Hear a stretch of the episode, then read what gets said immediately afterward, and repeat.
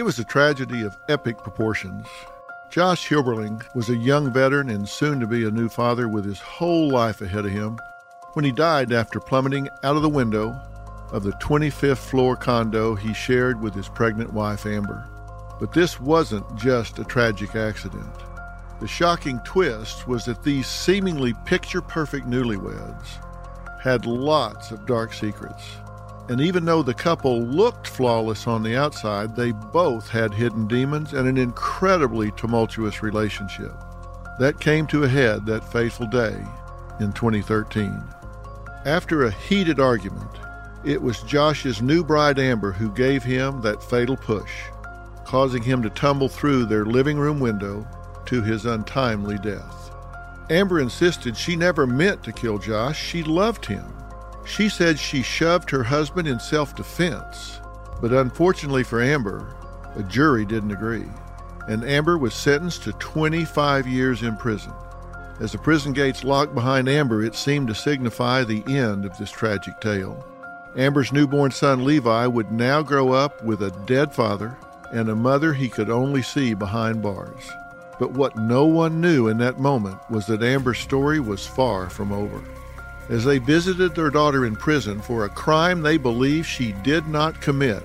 Never in their wildest nightmares did Amber's family think things could actually get worse. But worse they got. Amber's story was about to take one more terrifying and deadly turn. Three and a half years after her high profile murder case, three and a half years that would have seen her home with her child had she taken a plea agreement, Amber, who was just 25 years old, was found dead in her prison cell. Another inmate discovered the beautiful brunette hanging from her bunk bed, the cord of a curling iron wrapped tightly around her neck. Officials and medics desperately tried to save her, but it was too late. Just 15 minutes later, Amber was declared dead. It was horrifyingly ironic. Amber was a young woman who had been known for her beauty and her long, flowing, light brown hair. Her family believed Amber should have been free, living a normal life, a life like any other 25 year old woman. Amber should have been curling that beautiful long hair to pose for a picture with her son on his first day of nursery school, or to go on a date with her handsome husband. But instead, according to prison officials, she was using the beauty tool to take her own life as her husband lay in a grave and she sat rotting behind bars for a crime she claimed she did not intend to commit. An autopsy report ruled Amber's death a suicide, and it was time for the second part of her parents' nightmare to begin. A suicide ruling did make sense. It was plausible that Amber never got over the guilt she felt after unintentionally causing her husband's death as her 25 year sentence loomed endlessly before her. But Amber's family says they do not believe, not for one second, that this was a suicide. They believe something much more sinister occurred. They believe that while Josh's death was in fact an accident, that this was a murder. You're listening to Beautiful Victim or Killer Wife Mystery and Murder Analysis by Dr. Phil. The first page of a book never tells the full story. And those news alerts and headlines, like the ones we get on our phones, don't even scratch the surface of what the story is really all about. Stories are like people, multi layered and complex. It takes some digging to find the truth, but when we find it, it can change our world. We like to dig. The news on Merit Street. Essential television. The day that changed Amber's family's life forever started with a chilling phone call.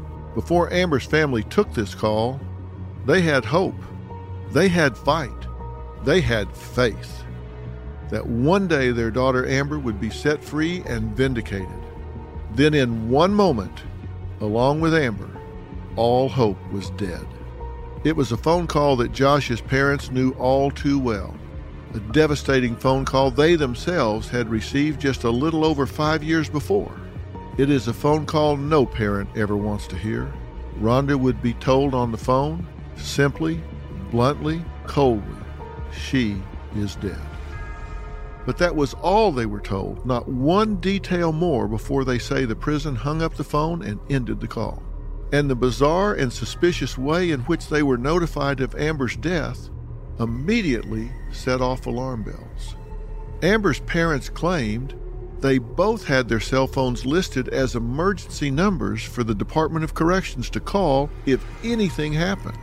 But instead, the prison called their work numbers and simply left a message saying, call back immediately. Rhonda was confused and frankly frightened as she dialed the prison back. She had already been through the nightmare of a guilty verdict, a failed appeal, and the adjustment to a day to day life with her daughter behind bars. She had a sick feeling that this would be the start of her next nightmare. And the news was not delivered to her in a way that made any sense. So I call and I get hung up on. They wouldn't talk to me. Well, I call asking whoever the operator was, said that we just got a phone call, needed we needed to call back, and he said, I have no idea who made that phone call. You're just going to have to wait till I call you back. And then they would transfer us, and then that line would go to a voice line. And so I just kept trying. And then finally, someone answered the phone, and I still don't know who it was, and they uttered three words She is dead. Click. Rhonda just dropped to the floor. She screamed at the top of her lungs. Amber's son Levi came over to his grandma and was terribly worried and confused. He didn't know what was wrong. Rhonda sent a text to her husband Brian at his office Amber is dead, come home. Amber's mother thought this had to be a mistake or even a cruel joke. There was no way her daughter was dead, and that's how the prison chose to inform her? At this point, Rhonda was holding on to hope for dear life that there had been some bizarre mistake. Maybe Amber was just hurt or in trouble. As any mother would, Rhonda became desperate, believing in her heart and soul that if she could just get to her child, she could somehow save her. She had no idea that it was way too late. Amber was, in fact, dead, and it would be an excruciating amount of time before she would ever get any answers. For eight hours, Rhonda and Brian tried everything to find out what was going on, to get any details at all. They called every number they could find, but they got nowhere. They kept calling the prison, but still no answers. Can you even imagine as a parent how excruciating this would be? You've been told that your child is dead and you can't get answers. No one picks up the phone. Nobody knows anything. Rhonda was beside herself. They didn't tell us how she died. It was just, she's dead. She is dead. And so I called until 2 o'clock that morning. They still didn't They talk. to still us. wouldn't talk. I finally got through. I asked to speak to someone in medical, and the only thing I got was, we're calling it a suicide. He wouldn't give how, what happened, any details of- whatsoever. I They told me to watch the news. And so Rhonda took their advice and turned on the news. And what she learned horrified her. And for her to hear it not from a prison official, but from these reports like everyone else, it was so impersonal, it was so detached, it was heartbreaking. Breaking news. We have now confirmed a Tulsa woman convicted of pushing her husband out of that window has died while in custody. We have confirmed this morning that Hilberling killed herself at the Mabel Bassett Correctional Facility in McLoud on Monday. A source inside Mabel Bassett tells us that she was found hanging in her cell at 5:30 Monday evening. She had served around three years of the 25 year sentence and leaves behind a little boy. Reports about Amber's apparent suicide continued to be splashed across the headlines in the evening news. And that's how Rhonda and Brian had to piece together what happened to their beloved daughter. The news of her death had people who had followed Amber's high profile case buzzing. Not only were Rhonda and Brian dealing with the incredible shock and loss, but they were seeing horrible posts on social media and in news article comments celebrating, celebrating Amber's death. One of the most hurtful, a post that read, and I quote, Ding dong, the witch is dead. She finally hung herself. 25 years, but she chose life. However, there were people who were surprisingly sympathetic and handled the situation with grace. Josh's parents wrote, quote, We heard that Amber Hilberling hung herself in prison this evening. We know how it feels to lose a child. I wouldn't wish that on anyone. It's something no parent should have to experience. Condolences to those who loved her. End quote. In the midst of the storm were Amber's parents. They were in complete shock.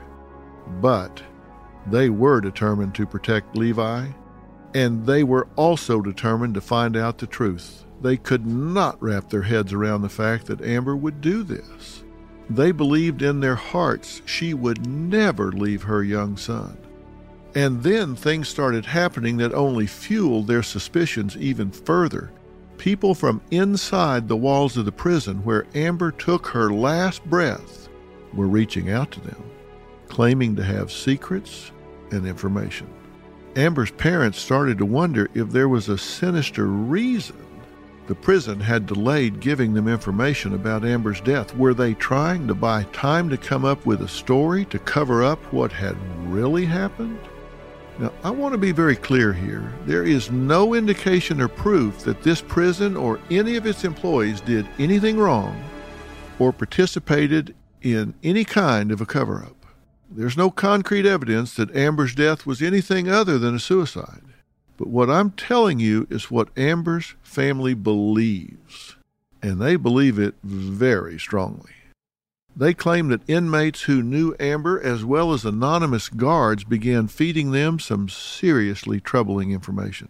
Information that to Rhonda and Brian started to really have them questioning if something dark had happened to their daughter behind those locked prison gates. We got actual word from a guard that worked there that said the treatment that goes on in that place that we better investigate. That was from an actual guard that quit because she couldn't she could not believe this is our, our, our, system. I don't take the prison's word for anything that they've ever done in five years. Hearing that from a former guard that something could be going on here fueled Amber's parents even further. They were determined to discover the truth about what happened. They reached out for me to help as they questioned if Amber really committed suicide. They knew I knew the case and that I knew Amber, and more importantly, they knew I had observed Amber's state of mind in the time before her death. And I do agree with them and their claim that they just didn't see Amber as having a suicidal mindset, that she had hope for her future. I saw that hope firsthand, but I needed to find out more about Amber's state of mind in the days before her alleged suicide, because certainly Something could have changed in the time that passed. I know that when working with grieving families, sometimes it's just too difficult to accept that a loved one took their own life. It can be easier to focus on taking on a fight for justice instead of accepting that someone intentionally killed themselves with seemingly no warning signs. It's so difficult because it's a personal failure in the minds of the loved ones. They feel like, what did I do? What did I fail to do? What did I fail to see? If I'd been a better mother, a better father, a better brother, a better sister, a better husband, a better wife, then I could have inspired them to want to stay alive.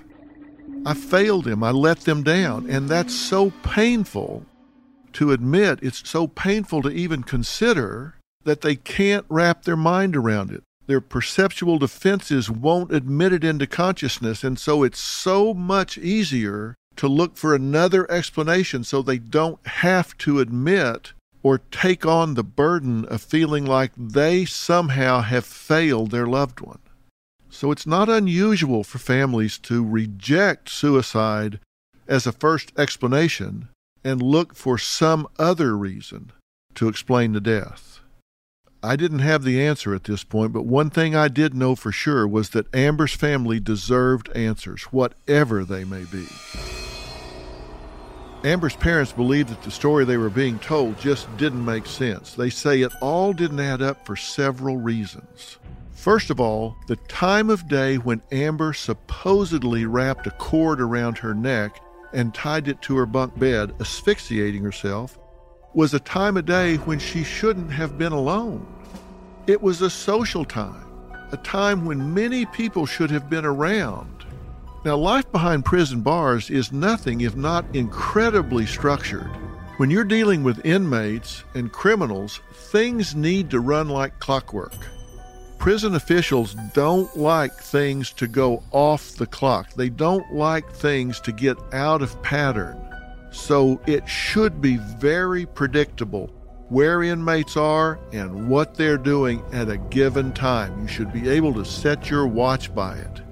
Amber supposedly took her life at 5:30 p.m. and this was a gathering time. Inmates and guards were moving about everywhere.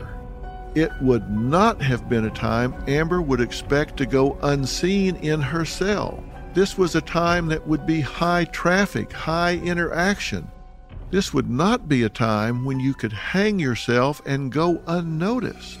Secondly, there are cameras positioned everywhere throughout the prison where Amber's death took place. Yet, this supposedly happened to be in one of the few areas not recorded. Even though she was in her cell where there would be no cameras, surely there should be footage of the surrounding area that could show any type of potential suspicious behavior or comings and goings. Amber's family believes no one has studied that footage. No one has looked to see was she alone or did someone or some group enter her cell at the time her life was ended. Maybe that's available on tape, maybe it's not. They believe it hasn't been looked into. And lastly, and most importantly, as I mentioned, Amber's state of mind at the time of her death. It wasn't that long ago I was sitting right in front of her in that very facility. And at the end of our conversation, Amber was not forlorn. Amber was not defeated. Amber was not resigned to 25 years in prison. She was excited. She had hope. She had so much to live for, and her dream of getting back to Levi was still a possibility. She told me straight up she had to live for her son. She recognized his father was gone, that she was his anchor. She was his family. She was his parent. Taking her life meant she had to make the conscious decision to abandon that boy and leave him without a parent. It's hard for me to imagine her coming to that conclusion. Rhonda would also talk to Amber every day on the phone. She would send Amber a daily picture of Levi. Brian said they would also bring Levi to the prison over 20 times a year. Now think about that. That's almost twice a month. They would bring him for holidays and special visit days. She was not disconnected from this child. Rhonda and Brian were currently raising Levi, but they weren't shielding him from Amber in any way. To Levi, prison was mommy's house and she was so pretty that she needed guards to protect her. Amber's family insist she was not suicidal. So, who is suicidal? What kind of mindset do suicidal people have? Well, number one, they tend to believe that they are a burden. They tend to believe they are a burden to those in their family, those loved ones, friends, they believe they're a burden and that those people would just be better off if they weren't there. They're people that tend to start taking high risk behaviors because they don't value themselves. They're people that are depressed. And this old adage that people that talk about suicide don't do it is a myth. That's not true. People that talk about suicide often attempt suicide. They're people that don't have any forward thinking. You never hear them talk about tomorrow or next week or next month. They just don't have future thinking because they don't plan to be here. And none of these things were present in Amber's persona. She was looking forward. She was hopeful about the future. She did have something to live for. She didn't make noises about being a burden, and she wasn't giving a voice to taking her own life. So to say this came out of the blue would be a pretty accurate description. Was she happy about being in prison? Of course not. Did she like the idea that she was facing a potential long stretch? No, of course not. But she had a supportive family and a loving son, and those are counterbalancing factors to being in prison. I knew Amber was sad, but Amber was sad the entire time she was there. She was an innocent girl in prison and did not know how to play this game. What she used to call play the game. Mom, I, I don't know how to do this. And so to say that she wasn't sad, of course she's sad. She's wrongly accused of murdering her husband. She's away from her child. But she she wasn't suicidal. She had never Talked, talked about, about that, and you know, just recently, the night before, talking on the phone, the whole conversation, she was talking about things happening in the future, and what Levi was going to be on Halloween, and you know, if he was going to be Batman, she was going to be Robin, and look forward to seeing the pictures. So, as you can see, the night before Amber's death, she was on the phone with Levi, and she was talking about the future. Some reports stated that Amber had recently gotten into some trouble in prison and that her punishment was no visitation for 90 days, which would include Halloween, Thanksgiving, and Christmas. But would this bad news be enough for Amber to kill herself over? Her family says no. They do not believe Amber would ever take her own life without saying some type of goodbye or writing Levi a note telling him she loved him. Amber was writing letters to her son saying things like, I can promise you that your mama has enough love for you that you will never go without. And when you miss your daddy one day and feel alone, I will do all I can to remind you that he is always with you. It makes mommy almost burst when you are so close to me and I can't touch you. Soon, baby, soon. We are almost there. God knows this is almost over and then we can be together again. These are not the statements of someone who is checking out or feeling like they are a burden on everyone they love. And Amber also wrote another letter that her parents believe further proves she had no intention or thought of ending her life. It could be the most important letter Amber ever wrote in her life and could go a long way in proving what her family believes that she did not take her own life. Just 24 hours before she died, Amber wrote a letter to a local news station. She sent it, and in an eerie twist, the letter arrived just one day after Amber's death. It would not be open for four more days. The letter was addressed to KTUL, Tulsa's Channel 8 executive producer. When the letter arrived at the station, no one could believe it when they saw Amber's name and the date of October 23, 2016. They all knew that was the day before Amber died. The anticipation in the room was palpable. Did this letter hold answers to what really happened to Amber in that jail cell? Opening it was like receiving a letter from a ghost. It was truly a letter from beyond the grave. What was written inside was simple but incredibly telling. Amber's note was a response to a request the station had put in to interview her behind bars. Amber replied that she was willing to do the interview despite some reservations. Her written words that were the most spine tingling Amber wrote she would give another interview, quote, because I can't let go of the hope that using my own voice in conversations about my own life will be the one and only chance I have to change the circumstances of my own reality. So, just one day before Amber allegedly took her own life, she wrote a letter about her hope for the future. That clue meant more than anything else to Amber's devastated family. Let me talk about that again.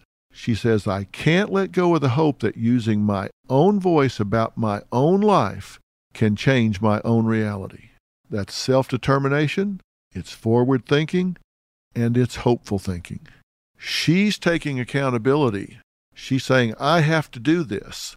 It's my voice, my reality, my future. She's not saying, I'm sitting here waiting for my family to spend all of their money and all their time to get me out. She's not setting herself up as a burden. She's saying, This is up to me. I've got to get me out of here. My own voice. She's not seeing herself as a burden. She's putting this on herself. But while all of this certainly cast doubt on the ruling that Amber had taken her own life, there were also things that did indicate Amber was a woman in distress. A woman that was, well, cracking under the pressure. A former Tulsa County detention officer claims she was not surprised at all when she heard Amber had hanged herself in prison. Regina Striplin described how Amber often made dark statements like, I have to live with that I killed my husband, and statements like, I'm going to have to tell my son someday that I killed his father. She also said Amber had some friends behind bars, but she also had a lot of enemies. She thought Amber had given up, saying, quote, her appeal didn't go through, and I think she gave up, and I think she did exactly what she told me she would do. She said she would die trying. This story about Amber's dark statements would be picked up and reported in the news again and again. And it did push a certain narrative about Amber the narrative that she was suicidal. But Amber's parents say this guard didn't even interact with Amber after she was found guilty. Any talks they had took place before she was sent to prison for 25 years, so it was definitely being taken out of context. Also, painting a picture of a woman in distress were some things found in Amber's autopsy. According to the medical examiner, Amber had scars on her arms and wrist which indicated she had been self harming, that she had been cutting behind bars. We're not talking about just one or two scratch marks. Amber had so many scars on her arms that she needed long sleeves for her funeral. Self harm in the form of cutting is not necessarily a prelude to suicide often when people feel numb, often when people feel like they just don't have a connection to their life, often when people are feeling a dull, relentless pain, they will cut themselves to break the cycle, to feel something different. And oftentimes they report that it works in the short term, that it breaks the cycle of depression, that it breaks the anxiety in the moment obviously it isn't healthy and it doesn't work because they keep having to go back and do it again and again and again. But it's not necessarily a gateway to suicide. Amber was also taking drugs behind bars. Meth was found in her bloodstream at the time of her death. But despite the cuts found in the autopsy and the drugs in her system, her parents still didn't trust what they were being told. And they had good reason. Remember, Brian was a doctor and Rhonda was a nurse. So they knew many people in the medical field and they wanted a medical examiner who they trusted to be present, to vouch that everything they were being told was true. They asked for this person to be present. They wanted an independent physician in the room during the autopsy. The request was denied. We know a medical examiner in Tulsa, and he had talked to the medical examiner in Oklahoma City requesting from us that he be present during the autopsy. A second opinion. To be present at that first autopsy, and they denied him, Yeah. even though he specifically said what the statute was. And then he contacted the Attorney state General. attorney general, who, according to the medical examiner, also denied that his access. They didn't give a reason. She said on the phone, she said, Well, I wouldn't want someone watching me do my job. The official autopsy report stated probable cause of death was asphyxia, hanging, and the manner of death, suicide. According to the document, decedent found partly suspended by the neck with electrical cord ligature per scene investigation. Circumferential linear abrasion of the upper neck consistent with ligature mark. Amber's sternum was also reported as fractured, and it was said to have happened during resuscitation efforts. Plus, defibrillator electrodes were still attached to her body when the autopsy began. Amber's neck was also badly damaged, and that, along with the methamphetamine in her blood and the scars on her wrist, the autopsy seemed to paint a picture of suicide. However, the examiner did make note of scratch marks on the left side of Amber's neck and abrasions on the right side, as well as a red purple bruise on her right jaw. Could those marks be the clue Amber's parents were looking for? Were the scratch marks on her neck of her own doing? While desperately trying to claw her fingers under a cord being choked around her neck? Did Amber receive that red purple bruise from the hands of another or hurting her while she fought for her life? Could her fractured sternum have come from a violent blow of some object to her chest, as opposed to the result of failed CPR? Rhonda first saw her daughter's body five days after Amber was found dead. She says Amber didn't look a thing like herself. Rhonda would describe it as the most painful thing I've ever done in my life. Not only did Amber need these long sleeves for the scars, but the severe damage around her throat would require a turtleneck as she later lay in her coffin. Rhonda has never stopped wondering were those bruises from the hands of Amber or some other unknown person? A huge question remained. If Amber had not killed herself, as her family so vehemently believes, then who did? Who wanted Amber dead and why? Did she have enemies behind bars? Amber's parents say her celebrity status did cause friction with other inmates. She had just recently participated in a documentary, and the constant media attention did not win her many friends among her fellow convicts. She started getting all this flack, and they started making names for her because they thought she was above the rules because she got special privileges. And then channels you know she got wrote every week when news stations wanted to do interviews with her. Amber also told people she was terrified by the horrifying nightmares she was having in prison seeing josh's body crumpled and broken on the ground a vision no wife should ever have to see. And amber was reliving it in flashbacks. Lack of sleep and terrifying dreams were not helping Amber's mental state. Rhonda believed Amber had an extreme case of PTSD and was not receiving treatment for it. Rhonda made a shocking claim that not only was Amber not being treated for her PTSD and grief, but some of the guards were actually making it worse by mentally torturing her about Josh's death. Rhonda claimed the guards would say, Hey, don't get too close to the glass, Hilberling. Brian also claims an anonymous person also told them that they had witnessed Amber wearing a dog muzzle in the prison yard. What was going on in this prison? Was Amber just another inmate struggling to get by and it all became too much? Her parents claim it was more than that. They believe there were people out to get her. Could the other inmates' disdain for her have been a motive? But then why the cover up? One could argue that no prison wants to be the one that allows a murder to be committed on their watch, but no one was coming forward with any clues about someone who hated Amber so much they would kill her with everyone watching. These questions remained, and they haunted Amber's parents for years. And then finally, there was movement. A cryptic message was posted on a Facebook page created to remember Amber. The beginning of the message said, posted by a friend. This friend claimed to know what happened to Amber, and they made an extreme accusation.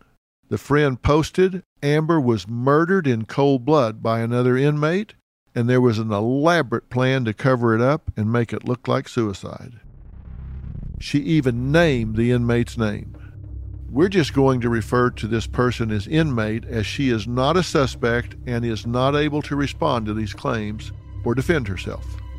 The chilling post read Oklahoma Department of Corrections and Mabel Bassett Correctional Center are responsible for covering up the murder of Amber Hilberling and making it look like a suicide.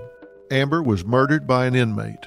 Hours before Amber was found hanging in her cell, the inmate, who is doing a life sentence, told Amber to go kill herself. The inmate was housed in a separate block than Amber and was not allowed in her pod. However, guards allowed it anyways. The inmate is in prison for strangling her girlfriend over 20 years ago. Amber was found hanging by the cord of her hair straightener. Her body wasn't removed from her cell for hours. She was left there so long that the prison's internal affairs department could get to the murder scene before the medical examiner. There were claw marks on Amber's neck where she tried to fight off her attacker and remove the cord. Amber was working with Dr. Phil and had interviews coming up with the local news station KJRH. The prison did not want the world to know an inmate killed another inmate, and they let it happen and did nothing about it. Since Amber's case was so high profile, they had to cover up what they let happen. The warden of the prison and several guards ate McDonald's and laughed about her murder, all while Amber's body was still hanging. It doesn't matter if you believe Amber deserves to be in prison or not. Her seven year old son deserves to know his mommy didn't choose to leave him. Her life was taken from her, and I will spend my life trying to prove it. End of post. Now, before we say anything more, it's very important to know that to this day, no one has brought any real evidence forward to show that anyone at the Mabel Bassett Correctional Facility acted in or later participated in a cover up. This is all just coming from an unverified Facebook post. There could be absolutely no truth to it at all, but it was certainly enough for Amber's family to take and run with it in their minds. It proved their theory that their daughter was murdered. Back in 2016, the communications director for the Oklahoma Department of Corrections, Terri Watkins, addressed the allegations that the prison had acted inappropriately. She adamantly denied that Amber was abused by the staff at Mabel Bassett in McLoud, Oklahoma, and said every individual in their custody is treated with respect and care. She also denied there was any cover up in connection with Amber's death. Again, this is only a Facebook post and an accusation made without any evidence. So for now, it must be viewed as just that. It could be fake or completely made up. And until there is evidence, Amber's death remains ruled a suicide. Amber now rests in Calvary Cemetery in Tulsa. And to this day, her mother Rhonda believes someone has gotten away with murder. We spoke to her just a few days ago, and she said her focus is not just justice for Amber, but for helping Levi, who is now struggling as he is old enough to understand the tragic Romeo and Juliet story of his parents. When we spoke to her about their frustration over the lack of answers in Amber's death, Amber's mother's chilling last words to us were, and I quote, The blood of Amber is on many hands, and we will never stop telling the world the true story. So, what do you think? I'm glad you've taken this journey with me, and I very much want to hear from you. And if you know something about this story, we most certainly want to hear from you. Thank you for listening. I'm Dr. Phil.